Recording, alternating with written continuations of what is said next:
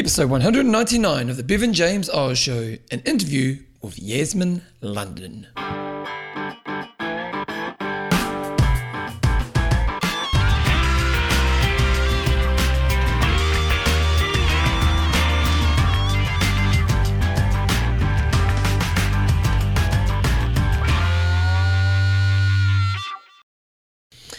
Radio team, welcome along to episode 199 of the Bevan James Eyles Show. This has been going for a while, team. It's been going for a long, long time. I think the first episode of this podcast, it's probably been over 10 years. If I, if I go right back to the start, which I'm trying to do right here on my little podcast app right now, probably goes back to about 2010. So pretty crazy when you think about that. Good news is, is that we're going to continue on. And today we've got a great interview with a lady by the name of Yasmin London. And she's a pretty interesting lady because she's got a few kind of aspects to what she does. She does a lot of public speaking around um, what, what's the what's the term she calls here? She calls it courageous conversations, and this is this idea around having hard conversations in life. Uh, also around leadership mindset, but she's probably spending most of her energy nowadays around digital well-being and online safety.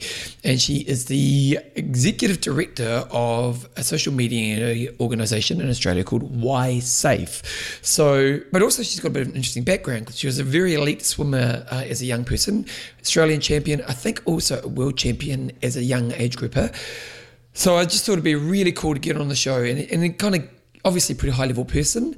I was a policeman as well, and, and I find police people with such an interesting life. So I thought I'd get her on the show, and I think she, I haven't actually done the interview yet, so I don't know what she's going to talk about. We're just going to have a conversation, but I'm pretty sure she has some really good insight in some pretty key areas of our life.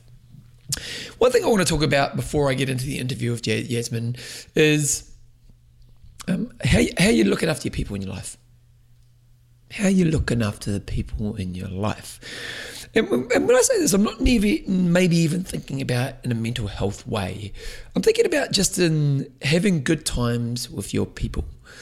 And the reason I say this is because over the last four or five days, I've just had some really fun times with the people in my life. Uh, yesterday, I had I, I won't be seeing my nanas on Christmas Day, so we had kind of a family get together with um, based around my nanas, and but with my main immediate family. And um, I'm very lucky because my family is very close, and there's no real tension in my family, which helps. Um, but we just sit around and we talk, and there's lots of laughs. And there was this moment where.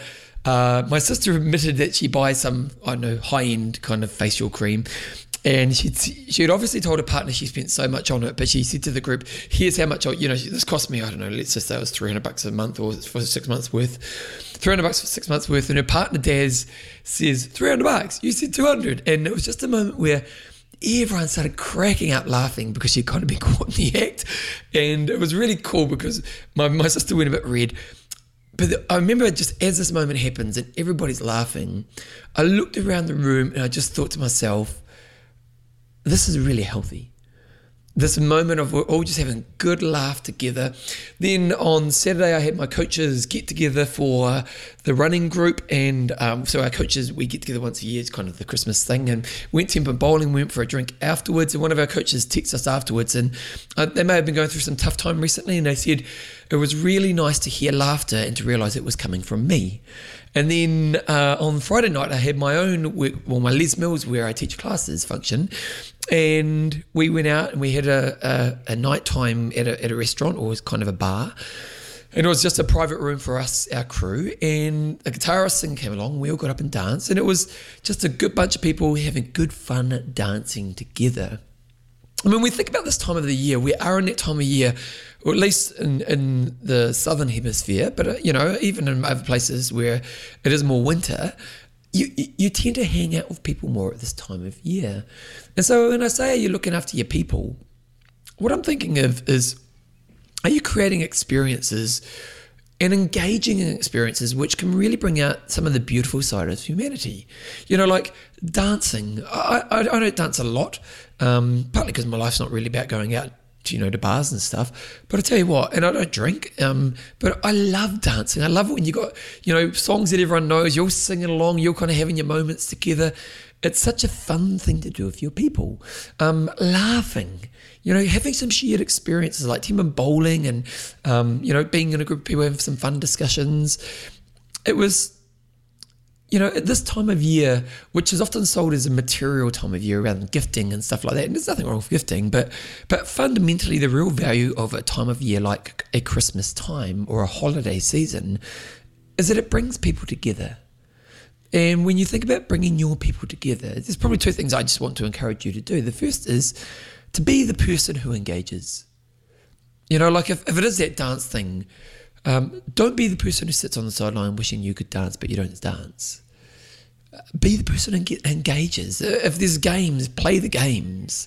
If there's a conversation, engage in the conversation. Like, be the person who's present. I think one of the most beautiful character traits you can have in life is that you participate you know, that you participate. And it might mean at times you look like a fool. It might mean at times you're uncomfortable. It might mean at times you get a little bit wrong.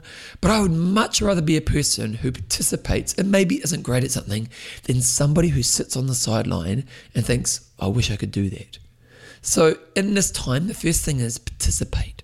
And then secondly, engage in a way or, or, or maybe even try to create situations where you can have really awesome human moments with your people. You know, human moments we, like when we just laughed with my sister and, and her husband. Um, just these moments where you kind of have that moment and you think to yourself, wow, that, that's a really cool thing. Because I, I, when we think about health, and, and, you know, we talk about mental health, we talk about physical health, and and we often go into the deeper level of these areas, and and they are really important. Don't don't get me wrong. You do want to have those deep conversations. You do want to have good emotional outlets. You do want to have good movement in your life. Those are really important things. But some of the most basic sides of humanity are actually just as rewarding. Laughing with your friends, having shared experiences, stepping outside your comfort zone a little bit. So as you move into this next time of year think to yourself, what what am I going to do to make sure I engage, to make sure I participate, and to make sure I can just have more of those human experiences? And then probably last thing I'll say on top of that is when you have them, take a moment to catch them. Like yesterday when I was sitting around, we're all crazy. Like honestly, the room was in hysterics. And I just pulled out of that moment for a moment, and I just thought, "Wow, this is this is health. This is this is connection. This is humanity." And, and, and, catch it because I just think that when you catch it, you appreciate it even a little bit more. So, kind of not what I'd normally talk about before the main just of today's show, but I just thought I wanted to share that with you because I think it's a it's a really cool thing to be thinking about at this time of year where we are going to be a bit more social. We are going to be kind of engaging with people in ways that actually enriches our life. So that's pretty cool. Now, I want to say a big thank you to the patrons of the show. These are people who support the show. And we have a new patron. Well, we have a patron who's been a patron for a long time. But unfortunately, I think I missed giving him his nickname. So his nickname, his real name is Skip Slade. He's a triathlon coach. He's, he's a really, really cool man, actually. He's, he's, been, he's contacted me a lot through my other podcasts over the years. And he, you could tell Skip is a man who contributes a lot and contributes back to his community around triathlon and just being a good person in his community. And um, and because his name's Skip, and I actually skipped his name, I'm going to call him I will never skip Slade. Because I would never skip, and what I mean by that is you'll never skip helping other people. So I will never skip Slade is our new patron name. Now, if you want to become a patron, I'm going to write this. I will never. I'm just writing this down in my notes. Never skip Slade.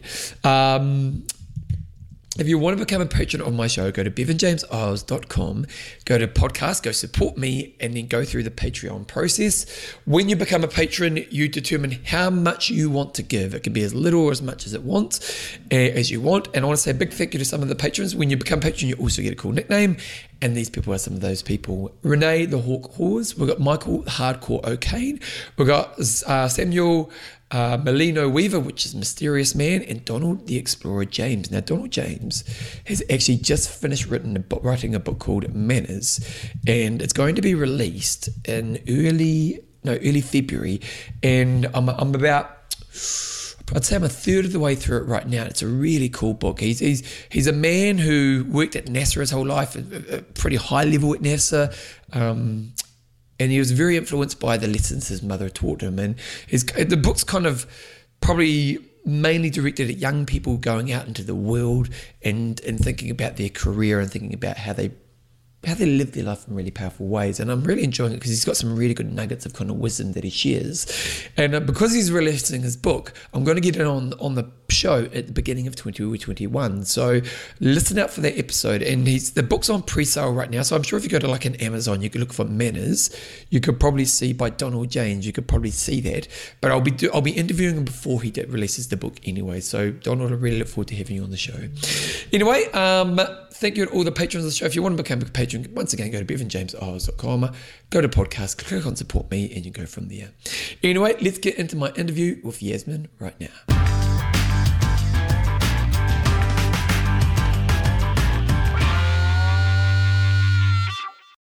Right, I'm very happy to have on the show a lovely lady by the name of Yasmin London on the show. Welcome to the show. Hi, thank you so much for having me, Bevan. Uh, no worries. So, I, I first thing I was looking at your history and I see that you come from a swimming background. I'm always fascinated in swim kids because it's such a sacrifice and you, you got to a pretty high level. So, maybe tell us a little about your level and tell us about what that life was as a kid. Yeah, so I guess I've, I've always been a bit of a water baby. Um, you know, growing up in the eastern suburbs of Sydney, Bondi Beach, for, for most people, it's a fairly recognizable place. So, uh, always been a bit of a water baby. But then when I was uh, probably about 12 or so, I followed one of my best friends to swimming training because that's where she was going and I wanted to hang out with her. Uh, and I guess I, I, found that I was pretty good at it. So for about seven years uh, as a teenager, most of my teenage um, hood, I guess, I spent up and down that black line. I think, you know, I'd probably go somewhere between seven to 10 Ks a session, sometimes twice a day. So it was a really very big commitment. Um, yeah. You know, I was lucky I saw results. I got on the Australian team when I was about 14. Uh, and I ended up winning a world championship when I was 17. So, wow. you know, it was it was really good. It was obviously you know well worth the sacrifice, but um, but certainly you know a bit of a tough road at times. Uh, you know, I was a backstroker. Um, you know, swimming, as you mentioned, it, it's a bit of a lonely sport. It's mm. not sort of like you know rugby or, or netball or whatever those sorts of team sports that people get to do where they get to rely on each other. It was a very kind of isolating sport because it's really on you how much training you want to do and how good you want to be and how much you can commit. So, yeah, I, I guess getting to that level was amazing. Um, you know, I, I, missed the Olympic team that same year that I won the world championship by really? 0.2 of a second. Uh, so you know it's but it's swings and roundabouts isn't it you know i think you've just got to look at the journey um, that, that you go on and, and the lessons that that you take from something like elite sport uh, and how you can then apply that to the rest of your life so i think what was it what was that moment like because you obviously you, are the world champ you think the olympics are coming you don't make the olympics did you pull away from the sport pretty much straight away after that yeah, I did actually. I think, you know, I was, I turned 18 and it was that time in my life where I needed to make decisions as to whether I wanted to commit to another four years. Yeah. And um, at that point in my life, you know, I'd, I'd done everything else in my, in my sort of, you know, view. I'd, I'd achieved what I'd wanted to achieve uh, other than that one, you know, one moment that I think every, every athlete really strives for. But, you know, I traveled the world. I'd learnt, you know, a, a, lot of different skills. I developed myself into sort of the person that I wanted to be. And then I just needed to, I guess, grow a bit further and, and have my life not just be about swimming anymore. I had to find myself and who my identity was moving forward. So, uh, you know, it was a tough choice. Uh, it wasn't the way that I wanted to end my swimming career. But I think, you know, I always do reflect back on those moments. And, you know, we can't look at one moment like that where we've missed out and think that we were a failure because, you know, that's looking at, a tiny percentage of the story. And I think for me at that time as well, swimming was you know, it was a sport where there wasn't a lot of future in it financially. You know, even some of the best swimmers in the world ended up, you know, having to go back to uni. They're not not everybody can get a commentating job, you know, on a mm. on a mm. network television show. So I had to reinvent myself, and so that's what I, I chose to do. And what, what's that moment like? Because you go from the sport, which is very consuming, a lot of identity because you're very successful, to yeah. then like overnight it's just gone. Yeah. What's that like? Incredibly hard. Uh, it was probably one of the darkest, toughest times of my life, if I'm perfectly honest with you, because when you're known for something and that's no longer there anymore, you know, your, your sense of self is completely destroyed. So for me, you know, if I'm honest, I, I went through a dark time. I was probably pretty depressed for a while. I wasn't diagnosed with anything technically, but I know how I was and I wasn't a good space. Mm. I went through a bit of an eating disorder as well. So, you know, trying to control my body, my body weight, what my physical shape was going to be. You know, I'd been in amazing shape my whole life. And when swimming, you know, that amount of kilometers every week for hours and hours wasn't there, then, you know, naturally, you know, my body changed as well. So I struggled a bit with that. And in the end, what I chose to do is I, I left Australia and I went to Canada um, where nobody knew me. Oh, I got a job, oh, a job over there with a friend of mine, and I just sort of learned to reinvent myself without that swimming tagline. So I did a lot of traveling. Um, I met lots of people, uh, and that was really, you know, I guess the the phoenix rising, I guess, the, the new start for me. Uh, and then I came back and sort of went on from there. So, so you, so you removed yourself from your environment and gave yourself the freedom to find yourself. Yeah, really. Wow. I mean, the people that I, I knew over there, they knew that I was a swimmer, but they didn't know me only as that. They know yeah. me, me as Yasmin. And I got the opportunity to, to go out and party and have fun and not have to think about getting up at 4.30 in the morning the next day. And I learned to really enjoy that and, and to let go, um, to try and, you know, lose the shackles of the discipline that swimming also taught me yeah. and to just have fun and and be myself yeah yeah well it's often the problem with the person who's very high level is that they feel guilty about not doing hmm. you know it's that guilt of not doing and so they, they don't actually learn how to relax or just have downtime in their life and i imagine that was maybe something you had to learn as well yeah, absolutely. I think, you know, I, I, still struggle with that if I'm perfectly honest, that it's always about what can I be doing to maximize the time that I've got towards a particular task. And and I think the lesson in life for myself and probably many athletes is to learn to be still and to mm. learn to be in the moment and to not be completely future focused all the time. Um, you know, that, that obviously, that mentality gets you, you know, gets you places because you're always doing and being proactive, but it's important to learn to balance and rest. And I guess that sort of that sort of mindset and the lessons around that has been something that I've had to focus on in the last couple of years. Uh, so before we go into detail on the kind of stuff we're here to talk about, you also then went on to become a policeman and or police person, police woman, uh, and uh, and so tell us about that because that's a really interesting career, isn't it? And, and, you're dealing with a lot of the crap of the world all the time, and I'm sure you are adding value in other ways. But you you know there's there's these skills you need to develop, and there's a kind of a thickness to your skin you need to kind of develop within yourself. So tell us what you kind of learned about life and helping others through your time in the police. Yeah, the police was possibly the best learning opportunity anyone could ever ask for. You're exactly right. You're dealing with people on the worst day of their lives. Um, and for me, I did that for 13 years. So, you know, you, you learn to, uh, I guess, manage people in those moments and try to contribute uh, where you can. So, you know, you're bound by laws and regulations and things that you're required to do as a police officer. But it's an interesting scenario because I saw a lot of my swimming skills start to play into the, my oh, ability really? to control and manage those situations. So, you know, discipline, being able to remain calm under pressure, being able to be focused about what's going to happen, you know, taking control is a really big part of being a police officer. You know, whether you like it or not, people look to you to be the decision maker and, and to be the one that, that can handle whatever that situation is, mm. despite the fact that you may have never actually dealt with it before. So it's really interesting. And, and that ability to remain calm under pressure really served me well because that was something that I'd had to learn through racing, through performing at that elite level. You had to be able to control your mindset, calm your body, you know, manage your parasympathetic nervous system all of those things.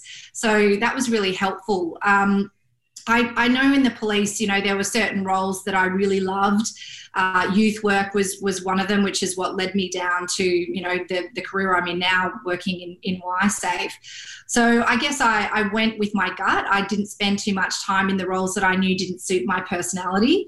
Mm. Um, you know, I'm quite an empathetic person I, and I'm quite authentic. So I, I found myself in roles where I was uh, doing a lot of community liaison where I was, you know, good at communicating with people and helping them understand the perspective of the police force and why we had to do some of the things that we did.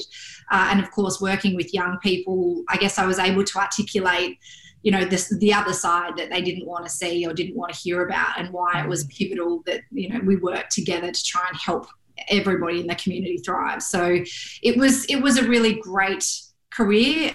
Um, you know, saw some really terrible stuff, and I think that's that was one of the reasons that I stepped out of it after 13 years. Is I think you don't spend, you know, a career in the police without some damage um, being yeah. done to you mentally, emotionally.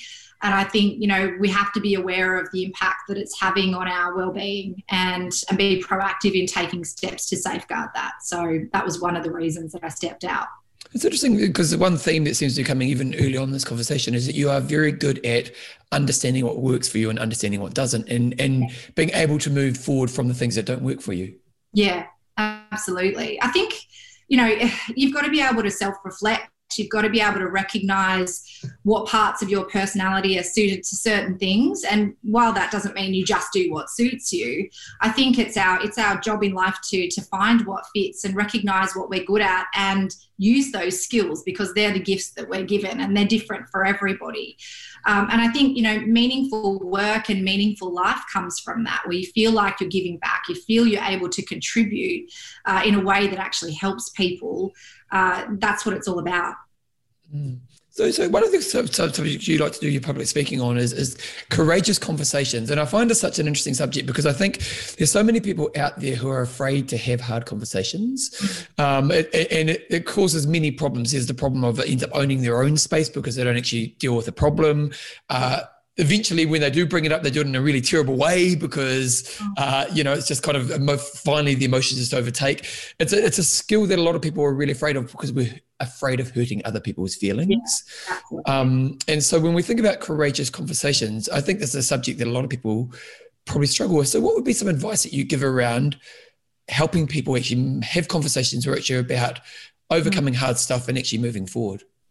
Yeah, look, it's it is it's it's difficult to have conversations when you feel like you might hurt someone, but I think we've got to understand that being clear and transparent with people is actually being kind. You know, I know Brene Brown talks about that. You know, mm. she's probably the, the ultimate expert in courageous conversations. But there's something to be said for being clear and direct um, because if you dance around issues and you I guess, pussyfoot around things that are, are not, you know, likely to, to be an outcome that's going to happen, uh, or you're not addressing an issue, then there's there's harm caused outside of that. You know, if it's a work context, not addressing a person that's causing issues in a team means that it affects everybody, and you know, it affects productivity, performance, you know, a range of different things. So, I think being clear and direct with people is is kind. I think you know you always come from a place of acting in good faith as well. I think there's you never need to hit below the belt. You don't need to become really personal with people. You don't need to attack them. Um, I think you do, are able to manage that as well with with factual evidence. You know, if you're having a conversation with someone, you've got actual you know facts to back up what you're saying, not just opinions from different people and their their potential skewed perceptions. So I think yeah. Having evidence always acting in good faith, wanting to to resolve a situation if you can, uh, and never being you know purposely mean or nasty are some really good tips um, mm. for any conversation, and not avoiding it in the first place. I guess. Yeah, is, is well, the avoiding is often the biggest problem, isn't it? Because then you kind of build it up in your own head, don't you? Yeah, absolutely. You can catastrophize, and I think you know we all we all fall into those unhelpful thinking styles when you know when we don't address an issue when we know we have to you know sometimes it is better to rip the band-aid off and, and actually you know call it out and address that problem and resolve it fast. Whereas if we let things fester if we don't address those things they they do get worse they exacerbate and you know that's not good for anybody. You know it's much better to resolve situations so we can all move forward.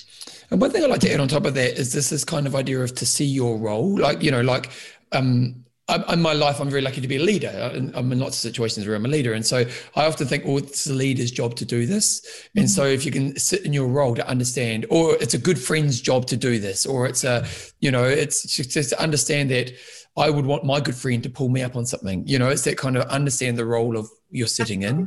You know? Yeah. And I think a lot of the time it's in the delivery, right? You, yeah. You, it's it's about how you can show empathy for a person and the situation that they're in you know they might have done the wrong thing or there might be a problem but it's about showing that you're coming from a, a good place you know yeah. empathizing with what's going on with them, but also in the same breath, not allowing them to make things up themselves to justify their position. So mm. I guess quietly and calmly, you know, calling them out on the things that they need to be, um, but you know, trying to be as supportive as you can. And I think deep down, you know, if, if, you're coming from an authentic place and and they feel energetically that you're, you're, trying to help them and you're trying to create a situation where there's harmony, then most of the time people are, you know, willing to enter into that conversation and, and have an honest honest conversation about what's going on. Hmm.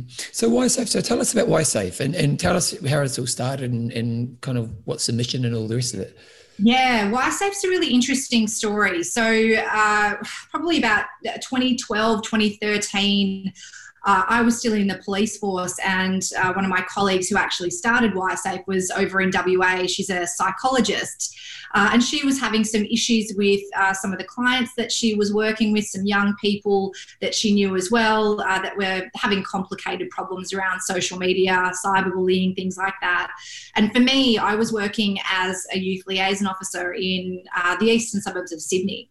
And I was called up to a pretty infamous suicide hotspot, a place that we call the Gap, um, which is a 96 metre high cliff top uh, in Rose Bay. Now, as a police officer, I was there you know, sometimes several times a week, sometimes wow. several times a week, uh, dealing with people with suicidal ideation. But this particular day, I was called up there and I was confronted with a 14 year old girl who was on the incorrect side of the fence over an Instagram photograph. And, you know, for me as a police officer, I'd been up there many times. I'd had had to have these courageous conversations with people, uh, and it was one of the moments where I just went, what do I say to this girl? She's 14 years old. What could possibly have happened on Instagram that could cause her to feel that her life might not be going past, you know, today? And, you know, it was a real eye opener for me the power of, of social media and the impact on our young people, what cyberbullying can actually do, and how it can bring a person to the brink, literally. Mm-hmm. Uh, and I guess from that moment, I started to pay more attention to it. I wanted to learn more. I was getting asked by schools in the area to come and talk to the kids about these sorts of things. And I'd had no training in it, I had no idea really what to say to them. So I guess I just kind of went down this path of self self-directed learning. And you know as as the police force is they they do provide information but it's it's quite generic. It's not necessarily content that really is going to change behavior in young people. And so i wanted to find a way to meaningfully connect with them and to teach them how to handle themselves in these sorts of situations um, and i guess to try and reduce the the negative impact of, of technology on their lives. So uh, I decided to started doing that outside of the police force on my days off, and my colleague over in WA had done the same thing. And I guess a couple of years later, we decided to join our businesses together, and that's YSafe um, now. Wow! And so where do you start? Because uh, you know, so many parents will be listening to this and going, "How do you deal with this?" Because it's a there's just the attention grabbing of, of social media and the internet and those types of things, and then b there's the bullying and and you know, where does the parent start? Yeah, it's a really great question. I think start at the beginning, whatever that is for you. You know, I think the days of parents saying, oh, it's too hard or I'm not tech savvy or I don't understand it, those days are done. You know, that excuse was was okay for a while. But the reality is is you're not expected to know everything, but you're expected to try and start learning a bit about how to support your child through their online lives. You know, we have kids spending seven, eight, nine, ten, sometimes more hours a day in front of screens. So, you know, we, we support them in their their real lives but we need to understand what happens in their online lives as well. So, you know, it, it, it can be as simple as as going to, you know, a, an education session at your at your school. You know, they can hire people to come in and do presentations for parents. It's about having conversations about what your child's favorite game is and why they like them, or what their favorite influencer is and why they're sort of connected to them. Um, one of the big pieces of advice that we will always give parents as well is you know, try and make sure that if, if anything goes wrong, that your child feels that they can come to you for help. And and know that you're not going to, I guess, initially respond by either getting them in trouble, taking their device away, taking them off a particular platform or game. Because one of the things that we know now is help seeking behavior will diminish a lot if they feel that that is the response that they're going to get. So, while it's really difficult as parents to not do that, it's absolutely the knee jerk reaction so many people have. Uh, getting your kids to understand that while you're not going to give them unfettered access, you're with them on their journey and you understand that technology plays a pivotal and important and also positive role in their lives um, and it's you know your job as, as a parent to, to help support them and develop them into resilient digital citizens so how, how do you yeah. build that trust you know like that trust in with your children you know because as you say if you if you find out something's horrible is happening you the instant thing is to protect them from that world, isn't it? So you want to, you know, if, if, they're being abused on Instagram or something, um, so how do you build the, the trust with your child so they know that you won't take yeah. things off? Just you know, what, was the process you'd advise for that? It happens way before an incident occurs. You know, it's in the conversation and it's in the micro conversations and macro conversations you have at the dinner table where you're actually not the parent that's sitting there going, oh, Fortnite's so addictive. Or Jenny from work told me that, you know, this child at her daughter's school was being cyberbullied. Isn't Instagram so bad? Like it's in the language, it's in them understanding that you're not anti technology. Uh, so that when that they do come to you, you know, you might not know exactly what to do, but you might have educated yourself on what Instagram is or what TikTok actually is and have half an idea. And in the end, say to them, you know, I might not know everything, but I'm with you. We can work this out together. Whatever the situation is, you know, I'm not going to overreact. I'm going to sort of, I guess, manage my own emotions around it. And that's a really big part of it. It's mm. totally natural as a parent when your child is being targeted or attacked to want, you know, want blood from the person that's doing it but it's also about managing your reactions, role modeling behavior, um, you know, not sort of playing into that whole I'm done with technology piece because parents might not know everything, but you don't need to pretend to be that to parent your children. You know, you don't need to be anti tech. Um, it's just about managing the day to days and being with them if something happens and you know, knowing where to report things to, um, knowing how to have content taken down, for example. They're small little things that are easily learned yeah. um, that make a really big difference to kids. In regards to things like, you know, like there's different levels of, of harm. Uh, you know, there's the harm, the obvious things like the bullying and stuff like that. But even just having conversations around where this should sit in your self perception, because you know, like you look at Instagram, it's very much it's a visual representation of of an unrealistic world in many ways. And now that's not to say it all is, but there's definitely an aspect of that. And so when we're thinking about teaching our kids to be realistic around what they're actually seeing, is, is it just purely conversations, or, or how do you go about doing that? Well, look, we've, I think everything's got to be multi-dimensional. You know, conversations are part of it. They should be learning about it in school as well. Okay. Uh, and I think you know, it's it's about taking those learning opportunities where you can. So, you know, our big job as parents and advocates for kids is to get them to think critically about the content they consume. So, Instagram, as you mentioned, is really hard because it's all beautiful, glamorous life. You know, even when people don't put a filter over a photograph, it's still probably an attractive yeah. photograph. So I think it's about finding different opportunities um, to get them to understand that what goes up there is, you know, someone's A grade photos. So there's been, you know, one of the sessions that we do for, I think it's year nine and 10, there's an Australian girl called Essena O'Neill. She was a supermodel a couple of years ago. And one of the things that she did after many years of modeling and sort of getting a bit fed up with the, the fakeness of that world is she actually went through her Instagram profile, deleted a whole heap of photos, and she left about half a dozen to a dozen up there where she recaptioned what it took to actually get that photo. Uh, okay. So, you know, she talked about, you know, this particular photo took 150 goes to get the perfect angle. I didn't eat for a day or two before. I've been uh, spray tanned. You know, it's about what goes in it so they can piece those things together yeah. um, and get them to think about that the next time they're on Instagram.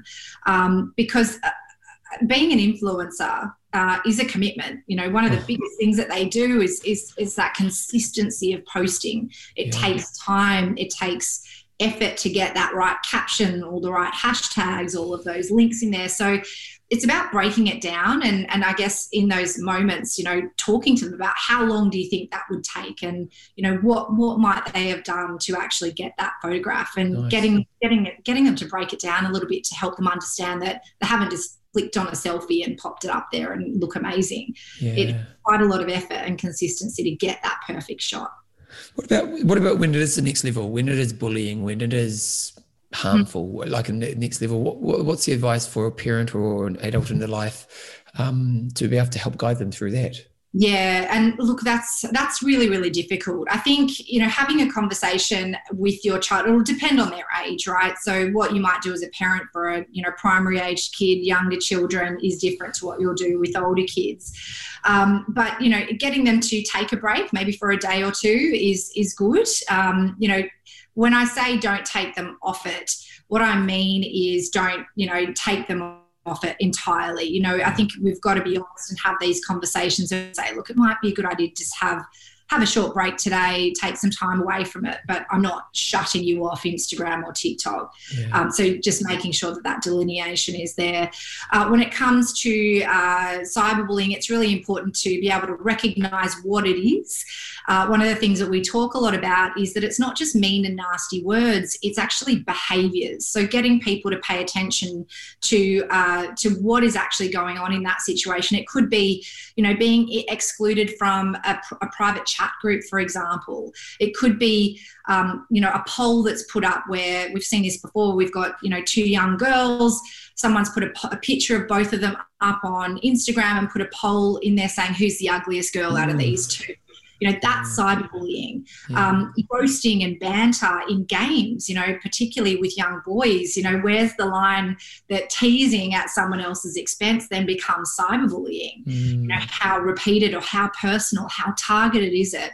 So it's about understanding, I guess, the nuances there and then if something really bad happens that they know that they can report it to the platform they can report it to to netsafe in new zealand um, the safety commissioner in australia is one where they can actually action things on behalf of young people or parents with this with the support of their children. So um, making sure that i guess you know about those places in the first place. Uh, asking someone directly to stop bullying you is is something that's often missed. You know, a oh, lot really? of the time we don't want to say, "Can you please stop saying that?" or "Can you please leave me alone?" or you know, saying, "Look, I'm feeling pretty harassed. Um, can you please stop?" Sometimes we miss that really simple step because we don't want someone to feel like they are affecting us. You know, what mm. a cyber bully really wants is an emotional reaction, and when they get that, often that perpetuates that problem. But sometimes when we say, "Look," I'm feeling this way. Can you please stop? Sometimes that will help. There's lots of different things, but I guess it's about un- understanding the psychology behind cyberbullying and what the context of that situation is, and knowing a few key places that you can go to for help.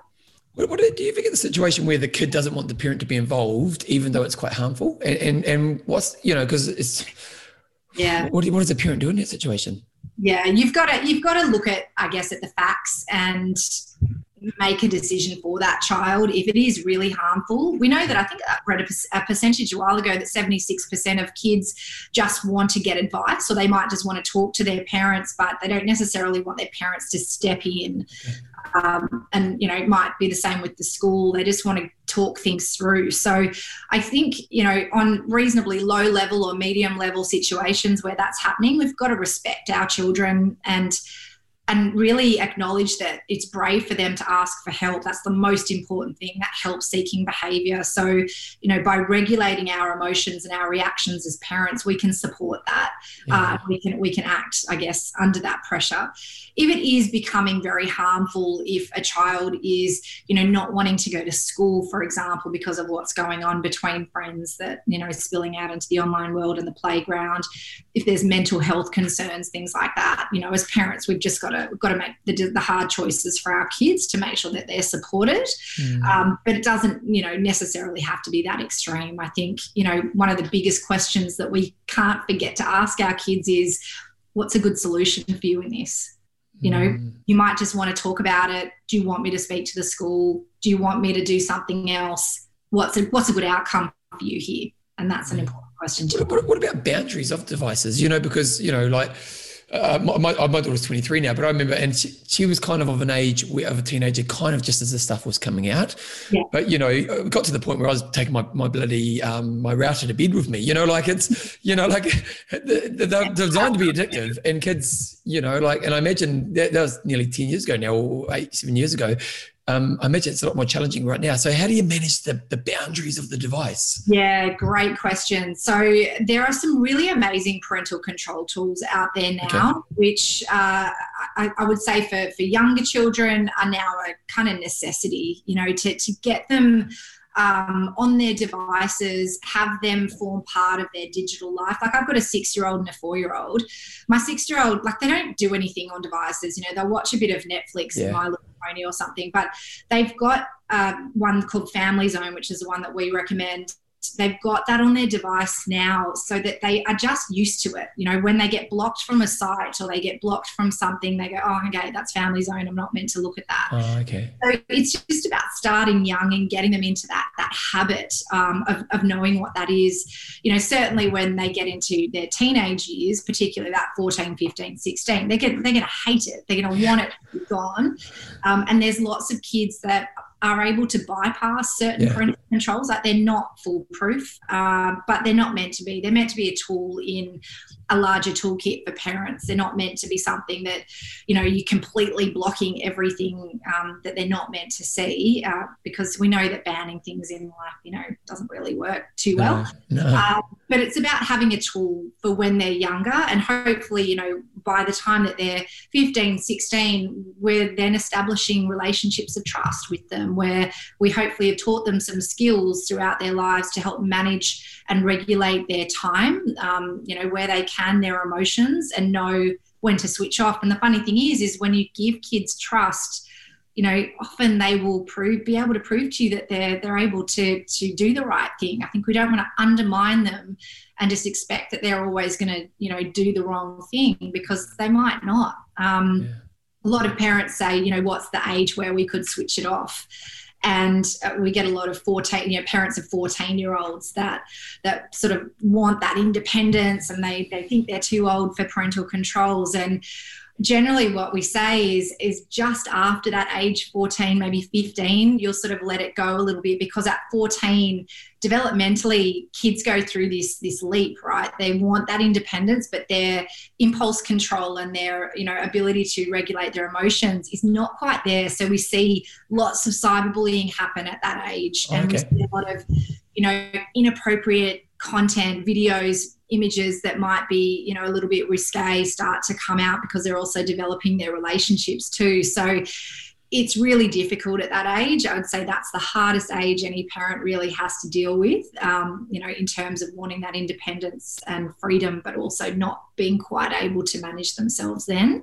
So you, have to be a bit, you have to be a bit more stronger in holding yeah. on to the kind of the adulting at that moment yeah, absolutely. And that's the thing. Look, there's no parenting playbook. There never no. has been. And you know, the interesting thing is the digital world's not any different to real life. You know, it you just got to sometimes make it up as you go along and trust your gut and know your child and yeah. you know take those learning and teaching opportunities where you can without being too much of a preacher um, That yeah. is usually helpful okay but what, what about on an adult level because let's be honest a lot of people are addicted to devices in, in a way that's dissatisfying for life where you know that, that there's there's a level where it's you know it's a it's a good thing in my life, and then there's a level where I, I know I should be doing all these other things, and I'm stuck on Facebook right now, or I'm stuck yeah. on Insta, or yeah. we actually you just going, I'm you're scrolling through again, just thinking I'm wasting my life right now. What are some good kind of mindsets, strategies, tools people can use to, to so that the device is of value but not harmful? Hmm this will be different for everybody, but I guess knowing what your triggers are to start using technology is a really big one. You know, a lot of the time when people are feeling bored or they're feeling anxious uh, or there's something going on for them, they will reach for their device because it gives us that dopamine effect. Yeah. It makes us feel good. You know, that neurological response is there. So I guess it's about being cognizant of why you're picking up your device sometimes. You know, when it comes to a work context, you know, we're all tethered to our devices in, in some way. And I think having a good perspective around the benefits, you know, understanding that you know we wouldn't have got through covid without our technology so it's great but there are some things that we can do to moderate our use and, and know that that's important so you know having some you know firm boundaries about the time that you're switching off you know at the end of the day yeah. turning your notifications off is a really really big one um, you know so many people know that they should do it, but you'd be surprised at how many people actually don't do it. So mm. they're getting notifications from their social media accounts, their email, their calendar, their you know Deliveroo or Uber Eats. Like it's all coming through, and that is all a distraction, and it's all taking time away from something else that you should be focusing on. So, um, a few quick tips. Uh, another thing that you can do is grayscale your screen if you really are having problems with picking up your device all the time one of the things that we know is that our brain and our eyes are attracted to warm colors. So, you know, the notification bubble that's red is red for a reason. You know, our brain interprets red as an emergency.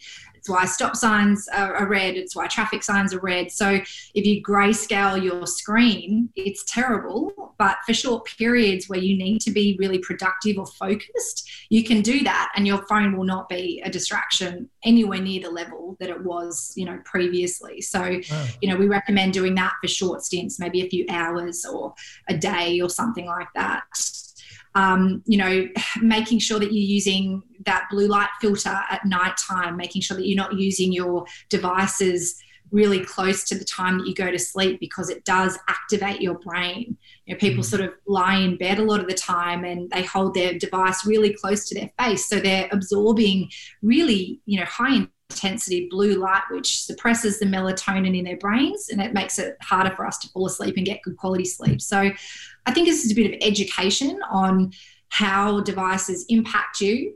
Really importantly, thinking about how you feel when you get off them yeah. and what might cause you to trigger to use it in your in your you know spare time are you feeling anxious for a reason are you feeling you know isolated? Are you feeling upset about something? And are you picking up your device to, to soothe yourself?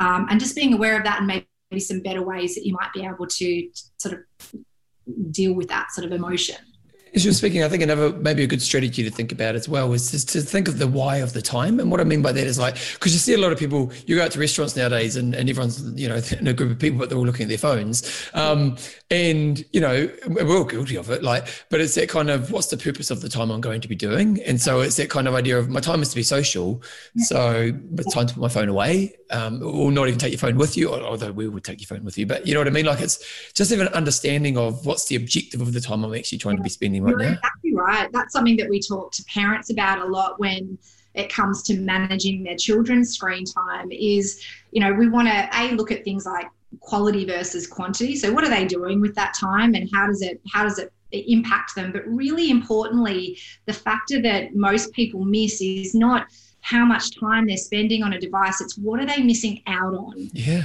in order to be on that device. So, are they not playing sport? Are they not being active? Are they not going to school? Are they not doing their homework? Are they not hanging out with their real life friends in favor of something like a game? You know, that's where there's problems when we're starting to diminish our real lives in order to spend more time in our digital lives. Mm. And I guess what that balance is. And, you know, the same can certainly be applied to us as adults. You know, if we're sitting at a cafe and two people are on their devices and not connecting with each other and not talking you know that's a problem. And, yeah. and we're all guilty of it. Nobody's perfect. But just being mindful of the purpose of why you're there. I always love to ask people who, who help others is what's your biggest struggle within it? Within like helping people? Well no isn't like your own kind of habits around devices and stuff like that uh, yeah. So being the expert that gives everybody advice. well, well, I'm not, not saying that's the case, but you know, we all have our struggles. You know. No, I, I fully agree. I think you know, I I struggle with boundaries personally. You know, I think. My, uh, half of my team is in WA and they're three hours behind. Uh, okay. So, you know, my day starts early and then, you know, by the time that we get into five, six o'clock at night, where I need to switch off and you know be with my kids and be a present parent, they're still like full bore over in mm. WA, and I find that really difficult because I I want to be able to contribute to what's needed over there. Um, but at the same time, you know, I, I want to be a good present parent. And I know that those conversations around the dinner table with my kids are really important so I can switch on to what's happening for them and I know what's going on at school and who they're playing with and what's happening in those friendship groups, you know, it's all of that sort of stuff. So boundaries for me are really hard. And I think, you know, there, there aren't always hard and fast rules. I don't think they work for everybody saying, oh, I've got to switch off at five o'clock every day. Mm-hmm. I think what I do is I turn the dial. So if I work a bit later in the night, one night, I try to have a slower morning the next day if I can, or I get out for a run and, you know, I have to deal with the guilt of not being at my desk at nine o'clock or eight thirty but I know that you know I can justify that, and you know I, I guess the, the flip side of working later in the evening because WA's awake is that they're still asleep at you know. That's true. Yeah, yeah. you know, it's about just trying to turn that. The, the human negotiation, eh? You know, yeah. Guilt's a hard one. You know, we we all you know we have this intrinsic desire to be a part of something to be connected to be a contributor yeah. and you know it's hard because we all are well meaning but we've got a million different competing priorities in our lives and you know i think a lot of the time when we're left to our own devices we anticipate what people are going to think of us and we anticipate you know judgments a lot of the time and, and that, that self-talk managing our own self-talk getting back into i guess that that courageous conversations piece yeah. is the most important conversation is the one that you have with yourself. You know you've got to be able to be brave with your priorities and your values and and not judging yourself too much. Yeah yeah, just as you're talking there, it just made me think of that kind of understanding that kind of purpose and that alignment of self is a really important part of that, isn't it? Because when you aren't being that, there's a, there's a real dissonance within yourself. And if you, if one of the, I think one of the greatest skills is to understand when dissonance starts and to yeah. hit it early, and so yeah. then you don't kind of go down that path too far. Um, yeah. And so yeah, that, that understanding is really important. Yeah, absolutely. I think you know it, it comes back to that self-reflection piece. We don't take does, that time to to really think about you know what we're doing how we're doing it how we're contributing you know how we're talking to ourselves and what as you say are our core values. There don't mm-hmm. have to be too many but i think you know for me i have two. I try to be authentic and i and i think my health is my wealth. And that is you know includes everything you know emotional mental physical. If i'm in alignment that way then i'm, I'm at my best to, to mm-hmm. contribute to my team and, and to help people that i work with um, and if i am true to myself being authentic you know I, I, live into my values that way as well so it's important um, so if people want to follow you, if they want to kind of get um, YSafe or, or your organisation involved in what you do, maybe just give us the plug. Yeah, absolutely. So our website is uh, YSafe, Y-S-A-F-E com.au. Uh, you know, we've got a lot of information on our website there for parents, for schools, for businesses. Uh, so we do a range of, face-to-face or virtual presentations in schools starting at kindergarten all the way up to year 12, uh, staff education, parent seminars, uh, you know, and when we do parent seminars, we actually have a, a, big cyber safety hub that we give to the schools as well, which has a lot of answers to those questions that we've talked about today. So managing tech tantrums, screen time, time talking to kids about bullying and inappropriate content that they may view. So all of that is there. Um, and then, of course, you know, Yasmin London at ysafe.com.au is my email. I'm always encouraging people to get in touch if there's something that, you know, they're not sure of, they need advice on, um, you know, always willing to have a chat. So and just on that front, I know you're an Australian organisation, but uh, do you is there more reach there in Australia? Is it something you guys are doing, or is it? Yeah, yeah. well, we, we at the moment are virtually presenting sessions in New Zealand, so oh. that's something that, that, we're able to to do. And look, uh, it's like everything. If, if the demand is strong enough there, um, certainly we have facilitators on the ground. We're in pretty much every state in Australia. Uh, we've got a team in Indonesia. We're looking at a team in the UK and, and the US year or so, COVID, you know, willing. Yeah. Yeah. But um, certainly, you know, globally, you know, we want to have that reach. We want to be able to help people uh, in as many places as we can. So if there's a school or a, an organization or a group of parents uh, where you are, get in touch and let's see what we can we can figure out for you. Oh, it's really important work. It's, it's, it's such a, a modern problem, such a new problem, and it's so important people like you are doing the work you're doing. So thank you so much for coming on the show today. I'll, I'll put the links to uh, Yasmin's work in the show notes for the show. But you've been a bloody star. Thank you for your time. Oh, absolute pleasure. Thanks so much for having me.